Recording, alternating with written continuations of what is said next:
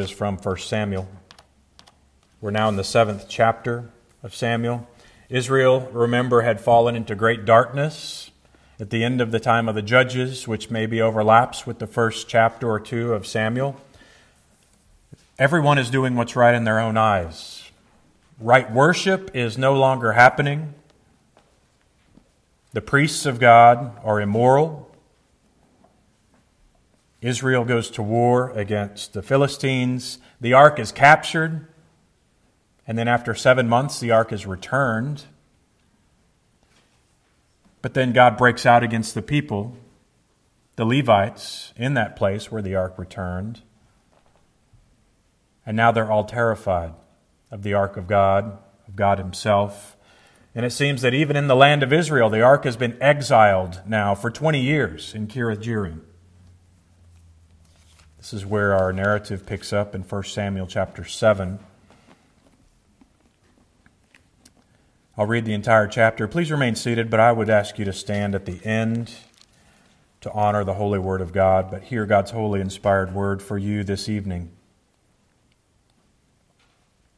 The men of Kiriath Jearim came and took up the ark of the Lord and brought it to the house of Abinadab on a hill. And they consecrated his son Eleazar to have charge of the ark of the Lord. From the day that the ark was lodged at Kiriath Jearim, a long time passed, some twenty years, and all the house of Israel lamented after the Lord. And Samuel said to all the house of Israel, If you are returning to the Lord with all your heart, then put away the foreign gods and the Ashtaroth from among you Direct your heart to the Lord and serve him only, and he will deliver you out of the hand of the Philistines. So the people of Israel put away the Baals and the Ashtaroth, and they served the Lord only. Then Samuel said, Gather all Israel at Mizpah, and I will pray to the Lord for you. So they gathered at Mizpah and drew water and poured it out before the Lord and fasted on that day and said there, We have sinned against the Lord. And Samuel judged the people of Israel at Mizpah. Now, when the Philistines heard that the people of Israel had gathered at Mizpah, the lords of the Philistines went up against Israel. When the people of Israel heard of it, they were afraid of the Philistines. And the people of Israel said to Samuel, Do not cease to cry out to the Lord our God for us, that he may save us from the hand of the Philistines. So Samuel took a nursing lamb and offered it as a whole burnt offering to the Lord. And Samuel cried out to the Lord for Israel, and the Lord answered him. And Samuel was offering up the burnt offering. The Philistines drew near to, to attack Israel, but the Lord thundered with a mighty sound that day against the Philistines and threw them into confusion. And they were defeated before Israel. And the men of Israel went out from Mizpah and pursued the Philistines and struck them as far as Beth-car.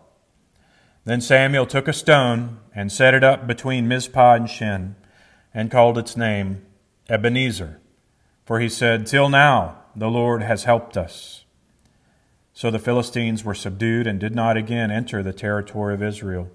The hand of the Lord was against the Philistines all the days of Samuel. The cities that the Philistines had taken from Israel were restored to Israel, from Ekron to Gath and Israel de- delivered their territory from the hand of the Philistines. There was also there was peace also between Israel and the Amorites. Samuel judged Israel all the days of his life, and he went on a circuit year by year to Bethel, Gilgal, to Mizpah.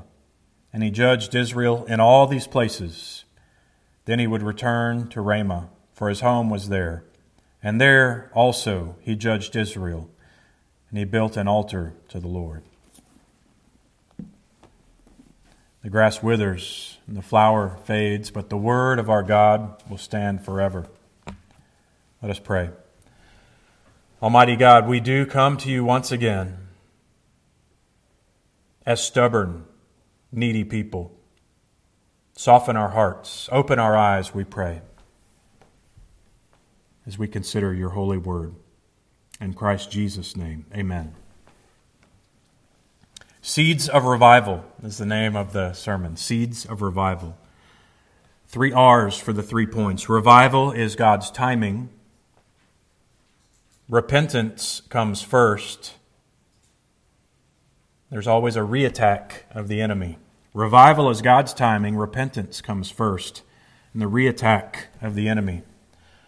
Seeds of Revival. If you look at the back of your bulletin, I know I don't often put pictures or drawings, but this is the cycle of sin and discipline and repentance and revival that we see not just in Scripture, not just with nations, but with churches, with individuals. We fall into sin and rebellion. God brings hardship and discipline to His church because He loves us. It's followed by repentance and prayer. And then God brings deliverance and revival. This has been the cycle for age, ages, and ages. It is interesting as a pastor to hear just how often, myself included, that we're tempted to talk about our time here, our present moment, as really the worst thing ever and the end of the age. Due to technological changes, everything has changed. When I was a kid, it was never like this.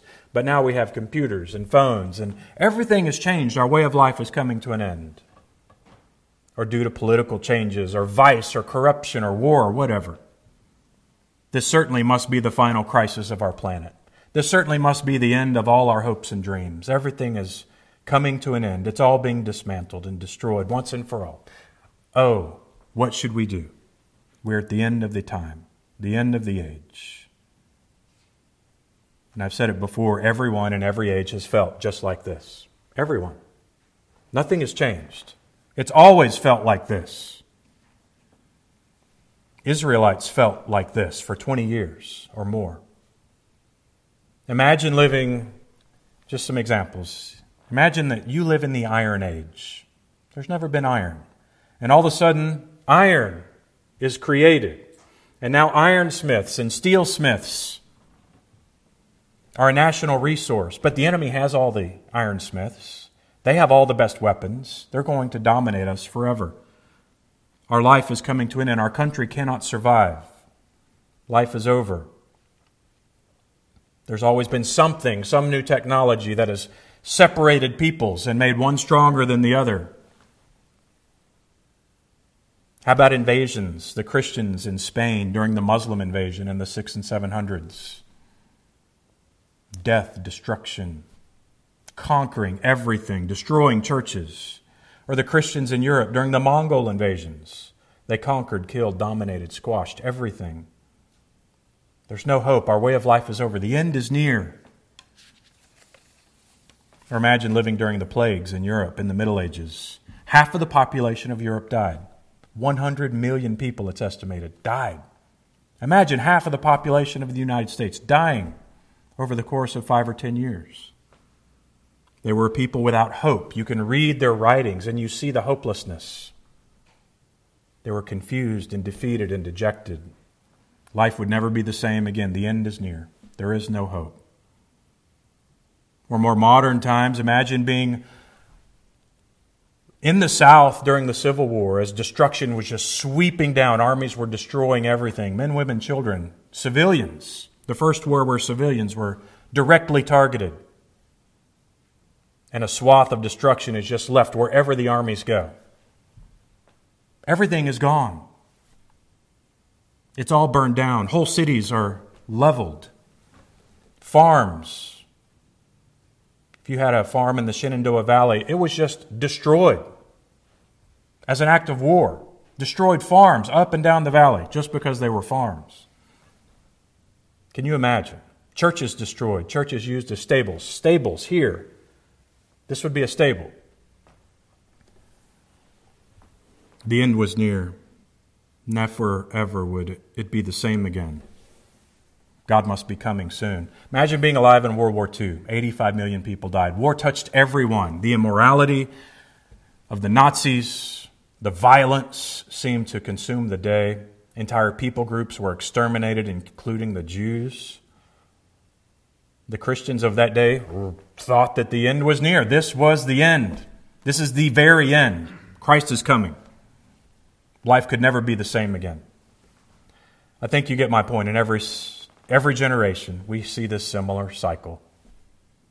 And God's always in it, it's never random. It begins with apostasy and sin. God brings oppression and hardship. The people of God respond with repentance and worship. And God brings deliverance and peace. In 1 Samuel 7, Israel is in the middle of this cycle, and we see it. After a hundred or more years of sin and apostasy, God had brought hardship and darkness, and finally the people are repenting. This is our prayer that people everywhere would repent and God would send revival and deliverance. So, the first point revival is God's timing. Revival. It's in God's timing. Let's look at a few things when we say that. Verses 1 and 2 show us that the ark had returned. It seemed that the glory of the Lord had not departed from Israel. And even though the ark had returned for 20 years, it stayed in just a guy's house, it wasn't in the tabernacle. We're also introduced here to Samuel once again. Where's Samuel been? For three chapters, we don't hear any mention of Samuel. But then we learn at the end of the chapter that Samuel judged Israel all the days of his life. He went on a circuit year by year to these cities, he was all over. In the midst of the great hardship and the darkness, we are called to be like Samuel, just to be faithful. For 20 years, Samuel did what he was called to do. For 20 years, there was no regular worship, it would seem. What's going on? Samuel was being faithful. He went on a circuit and he preached God's word for 20 years. He walked around speaking the words of God. For 20 years, he was faithful to teach. For 20 years, it seemed that nobody was listening. And if you read much history, you see the same situation over and over again. God's God raises up men to preach, and nobody listens. But this is all to God's glory. To proclaim the Word of God to a people who refuse to listen to the Word of God, who just want to be left alone. For 20 years, this was the ministry of Samuel. It was also the ministry of Jesus. Matthew 13 says, You will be ever hearing, but never understanding. You'll be ever seeing, but never perceiving. For this people's heart has become calloused. They hardly hear with their ears and have closed their eyes.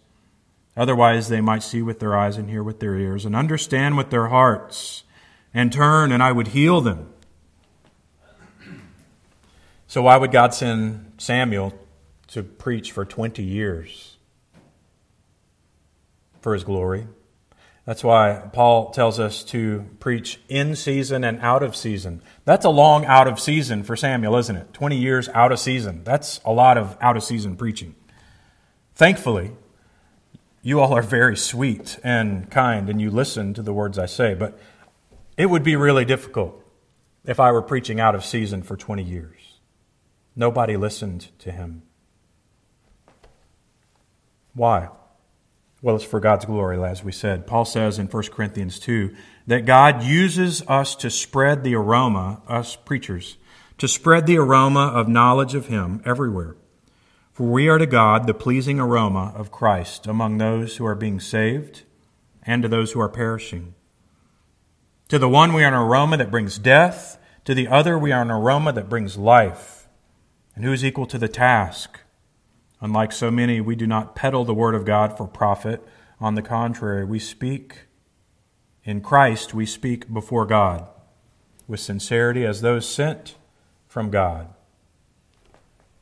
And of course, it's not only preachers that are called to be in season and out of season. In your own witness, you also are called to be faithful, as Samuel was faithful.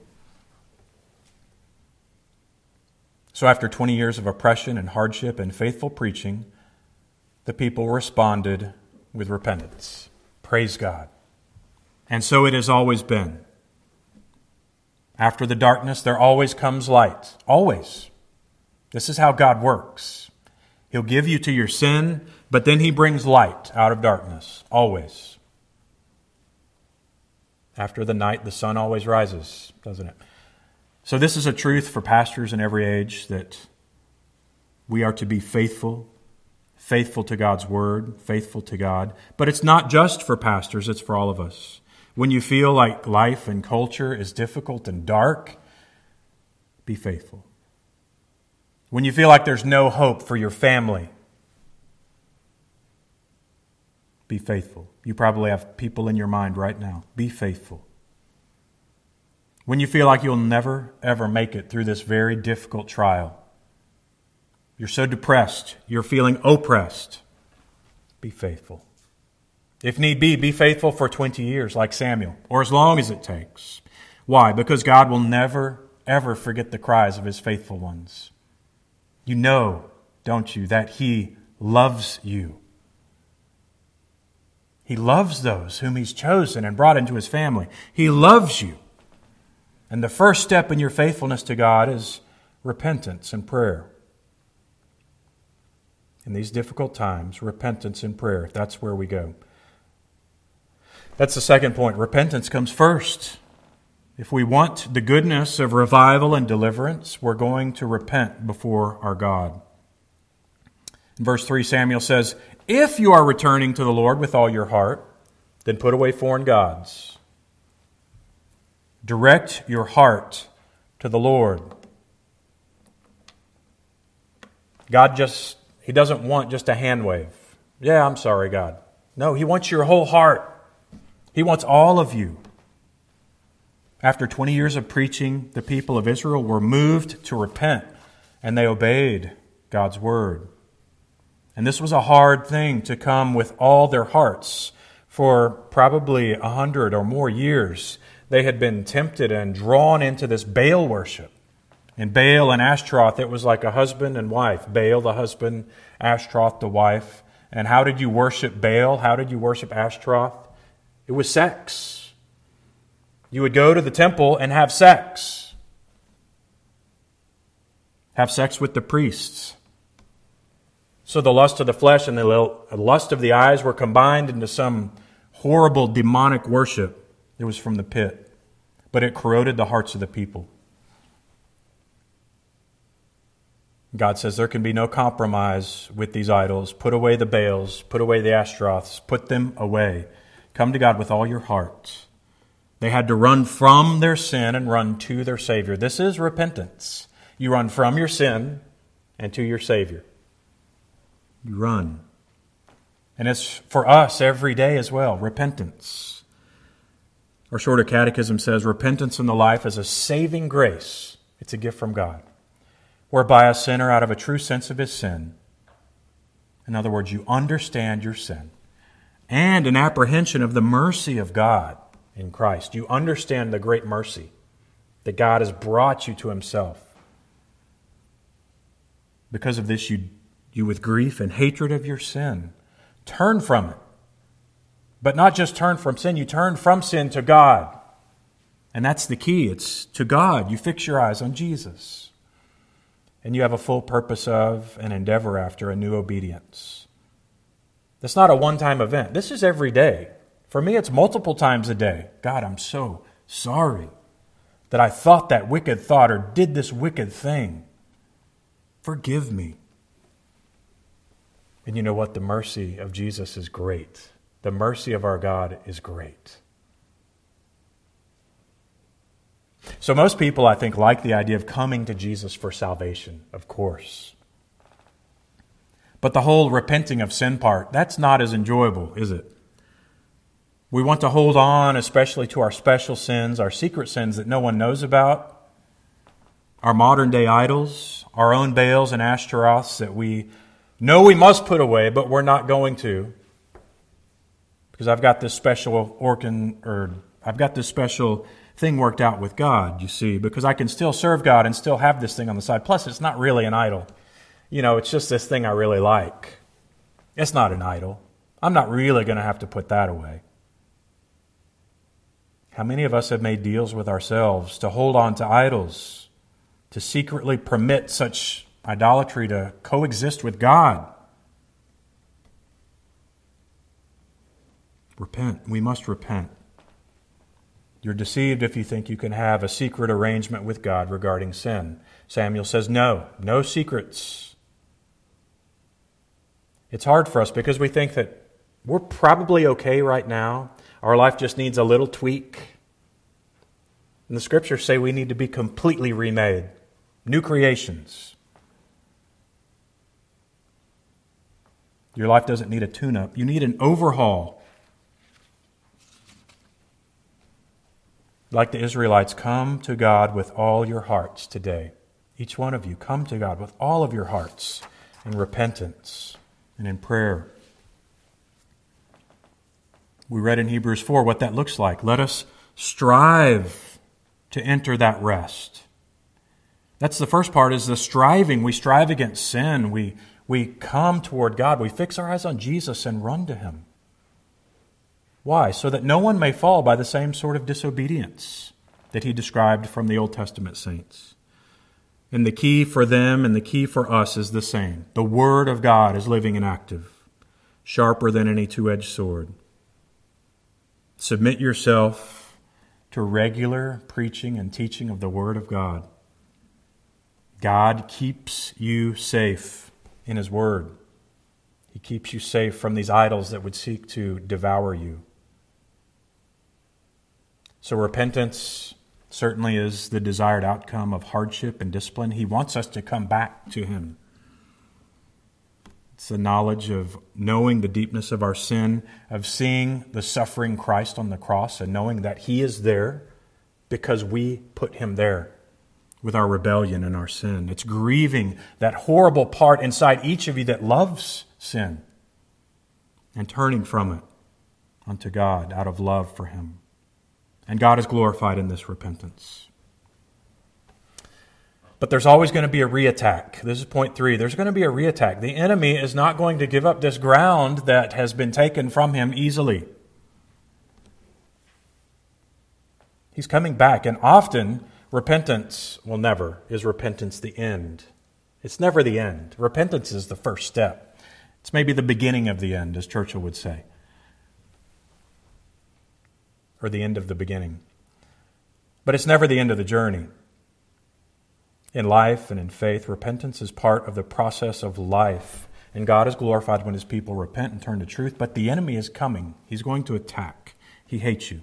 And often it's in the same exact place where you just repented and, and cleaned it up by the power of the Holy Spirit. You've changed your life.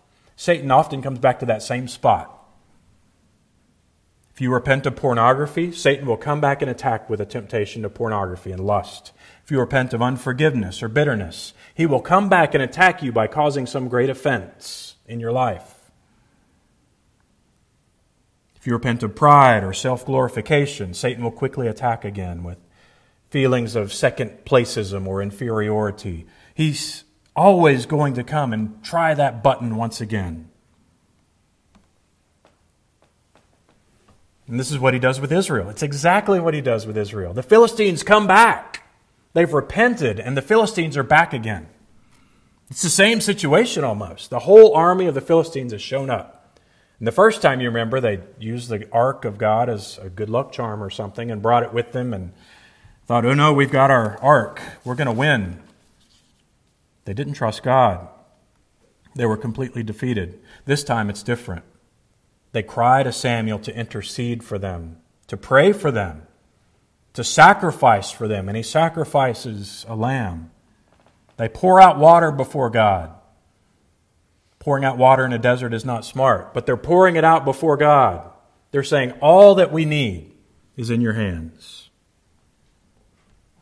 And the Lord thundered with a mighty sound that day against the Philistines and threw them into confusion, and they were defeated before Israel. God heard their prayer, and he defeated their enemies. He brought deliverance. He brought about revival that day. And Samuel doesn't want the people to forget it. And that's the conclusion is the Ebenezer. The Ebenezer was the name of the stone that he set up to remember all that God had done. He said, Till now the Lord has helped us.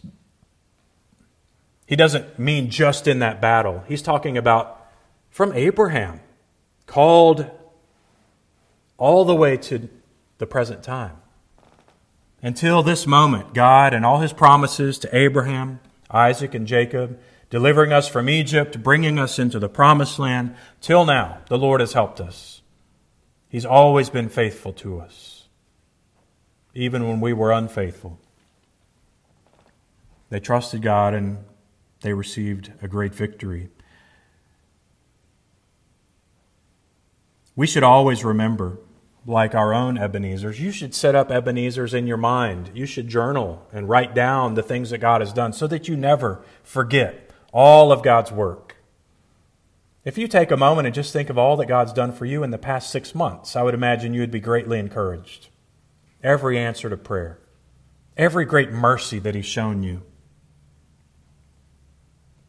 Remember what God has done for you. Of course, the most important thing that God has done for us is given us a perfect priest. The greater Samuel, the one who intercedes for us even today, who sacrificed everything for us, sacrificed his own body.